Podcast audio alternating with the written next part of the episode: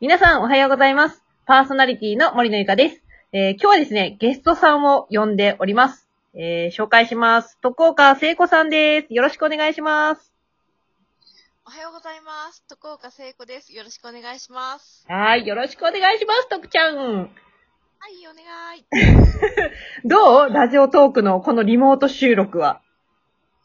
あ、なんか新鮮。新鮮うんうん。ちょっとね、今、あのー収録をしてるんですけど、リモートでね、大津と松山のリモートで収録しております。そうそうそう。はい。ということで、えー、今日はね、徳ちゃんに来ていただいたんですけど、ちょっと簡単に自己紹介の方をお願いします。はい、えっと、36歳で、あの、最近、アロマサロンをプレオープンして、まあ、来月からちょっと正式に、あの、やっていこうと思っており、うんまあ、最終的には、まあ、アロマサロンを始めたきっかけも多くの人を元気づけたい、あの、笑顔にしたいうん。っていう気持ちから始めて、うん。うん。最終的にはあの講演家になって日本中を飛び回って、まあ、いろんな人々の人生の支援を、まあこうまあ、人々の人生に貢献したいっていう気持ちでそういう夢を持ってます。おー、最高いありがとう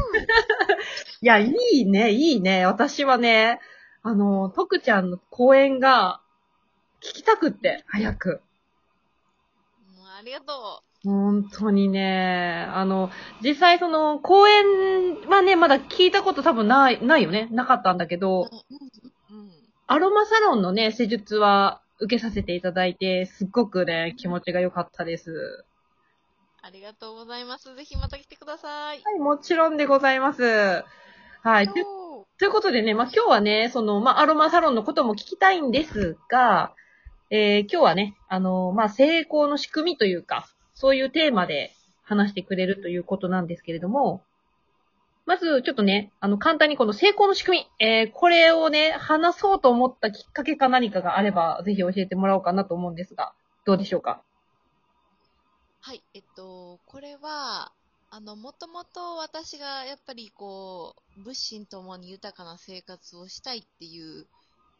まあ思いがあって、うんうん。まあでも最初はちょっとそういう思いよりも、あの、もともとこう、あの、水族館のトレーナーになりたいっていう夢を持ってて、うん。夢を叶えることはできたんだけれども、うん。やっぱりそこでこう、人間関係とかも、会社のこととか、まあ、まあ理想と現実のギャップとか、まあまあ、初めてこうお金を稼ぐこととか、うん。まあ、そういうことを体験して、まあ、一度挫折をしうん。こう人は幸せに生きられないんだろうかってどうやったらこう生きてそういう幸せを感じながらうん。物心ともに豊かな生活が、まあ、そういう人生を送れるんだろうかっていうところにこう疑問を持ち始めたというかええそうそう、そこにちょっとこう、自分の気持ちが、やっぱ夢をや、夢が叶えたけれども、叶え続けられなかったことから、もう一歩こうちょっと踏み出して、うん自分の人生をやり直したいじゃないけど、うんうんうんっていう思いからちょっと勉強を始めて、うん。うん。まあいろいろ試行錯誤しながら本読んだり、こうセミナー行ったり、勉強会行ったりして、こうそれでもこうなかなか10年ぐらいうまくいかず、もう、そう。はいでそうそう、やっとこう、あ、ああ、そういうことかっていうのがこう自分の中で発見があって、あ、もうこんなになんかいい、いいというか、こんなにこう前向きにうん。考えられるのであれば、ぜひこれはちょっとみんなにもお伝えして、少しでもこの生きやすくなってもらいたいなっていう思いから、そうか。はい。っていうことは、やっぱり、その、なんだ、ずーっとやっぱ生きにくさっていうのを感じてたって感じそれは本当に感じてた。そうなんだ。なんか全然そういう風には見えないけどね。ありがとう。も苦う、しかったよ、でも。そっか。もうでも、シャチのトレーナーになってたっていういうのは、もうだいぶ前の話かな。そう、もう二十歳から24歳の頃で、はい、はい、はい。そうもうの4年間だけあったんやけど、いまだにその夢を見るというね。あ、そうなんだ。いや、かっこいいよね。シャチのトレーナーって。ああ、ありがとう。本当私もそういう気持ちで夢を持ち続けたんだけど、うんうんうんうん。うんうん。なかなかね。なかなか難。しいことだよね。そうか。じゃあまあそういうなんかちょっと生きづらさを感じていて、 で、なんかそういう本とか、まあいろいろ、なんかなんだろう。な、何か、何がきっかけでこう、き気づいたとかっていうの、あるえっと、もうもうはっきり言うと、うんうん。私は初めてその挫折した後にやることがなくなって、どうしようって、もう一回夢をこう探す馬力もなく、何のために生きたらいいんだろうって、言えば初めて夢をこう失ったわけで、ああ。初のこの喪失感の中で、一番最初に出会ったのは、アムウェイのあのネットワークビジネスで、あはいはいはい。ここであの、時間も仲間もお金も経済もうん。自由に手に入れられるっていう方法が世の中にあるっていうことと、やっぱそれを前向きに大人の人たちが取り組んでて、こう誰かの足を引っ張るわけじゃなく、全員で成功しようっていう、本当に新しい考えを与えてもらって、あ、こういう世界があるんだっていうところがもう一番最初の、この、ちょっとシフトチェンジできたきっかあ、けきです。っかけね。あうんうんそうなんだ。じゃあそこからちょっとずつなんか気持ち考え方みたいなのが変わっていったって感じかな。そうそう。へそこーから、あのーまあ、動き始めて、うんうん。 まあ、結局私はちょっとそこの世界では成功できなかったんだ けど、そうか。またそこでこう多数の挫折を味わいながら、ま あ、自分自身も未熟やったし、はあはあはあ。勢いはあったけど、やっぱり知識がなかって、うん。こう、いつの間にやらこのテクニックばっかりをね、ああ。ハウトゥーよね、やり方ばっかりをこう身につけるようになって、本当にこう自分っていう、なんかスキルは身につくんだけども、うんうんうん。そ人がついてこない、結果がついてこないっていう現実はあって、うん。で、やっぱ、この生きづらさは結局残ったままで、うーんなんでなんだろうっていうところから、またこうちょっと、その疑問を抱きながらまたさらにちょっと勉強をして、うんうんあ、まあ人格のこと、人格うんっ。ていう土台がなければ人は成功しないんだっていうことに気づいて、ほほうん、そこをちょっと掘り下げないと、どんだけスキルやそのいい手法を身につけても、うん。ダメなんだと思ってから、その人格っていう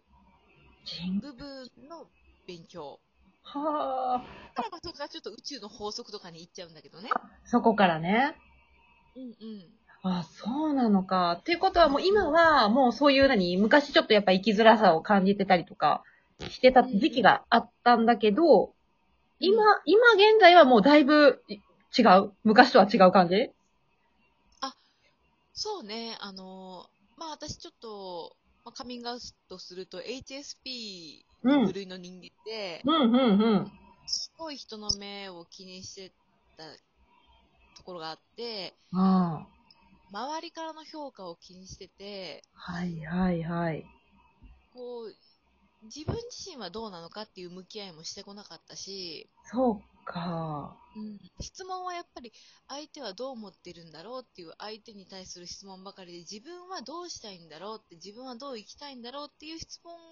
ができてなくって、うん。まあ、それを始めてからはあのやっぱりこう自分思考が変わったかな。ああ、そうか。いや、きっとね、これ聞いてくださってるリスナーの人たちの中にも、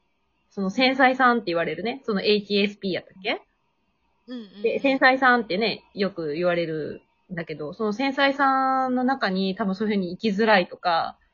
うん多分本当にね、同じな悩みを抱えている人ってすごく多いと思うよね。うんで、そんな中で、その、ぜひね、どういう風にしたら自分らしく生きていけるのかっていう、このうねん、成功の仕組みっていうのをね、ちょっと、ぜひ教えてください。はい はい。あのまあ、人それぞれいろいろなところでこう気づきとかあのシフトチェンジできたりもあると思うけど私が一番変われたきっかけはうん。やっぱりその自分がなぜ存在するのかっていういわば成功者がなぜ成功してきたのかっていうところでうん。その人たちがやっぱり自分を信じる力が強いで自分を信じる力って何かっていうといわば自分っていうのは宇宙の一部であってうん。宇宙のいろんなものから自分っていう人間ができてるっていうところから、うん。自分を信じるち、自分を信じる力イコール宇宙を信じる力にもつながってて、へそれを知ったらその愛とか感謝とか誠実さ、うんうんうん。そういうことをすごく大事にするようになると、なんかあの、自分は生かされてるっていう、何々してもらってるっていう立場になると、あの、すごく外に対する、あの、矢印よりも、うんうん。やっぱ宇宙とかいろんな人からもらってるものに対する矢印の方がすごく強く感じるようになって、そうか。そそこでちょっとね、こう自分っていうのはあ愛されてる、ここにいていいんだっていうところから、うんちょっとずつ自信が持てるようになって、その繊細さん具合がちょっとこう減っていくというか、緩和していく感じ、あそうなんだね。うん、それがありました。そっか。なんか、確かになんか自分はここにいていいっていう、なんだろう、そういうふうに認められる場所っていうか、そういうふうに思えたら、結構、あれね、強くなりそうね。確かに。そう。あまあの、それはゆかちゃんがやってくれたコーチングでも私はすごく大きな意味があって、やっぱ自分に問いかける質問っていうのは大きかったから、ーうんうん。やっぱそういう積み重ねがいろいろこう自分の知らない自分をこうどんどん開花させてきたっていうのがあるかな。そうか、そうか。愛、誠実、感謝だったっけその3うん、うん、つうん。が今の徳ちゃん。あ、3つじゃなかったあ、ちょっと謙虚さも入れと、あプラ、ス謙1虚で。ね。なるほど。愛、誠実、感謝、謙虚さ。うん。かなうんこの4つの柱で、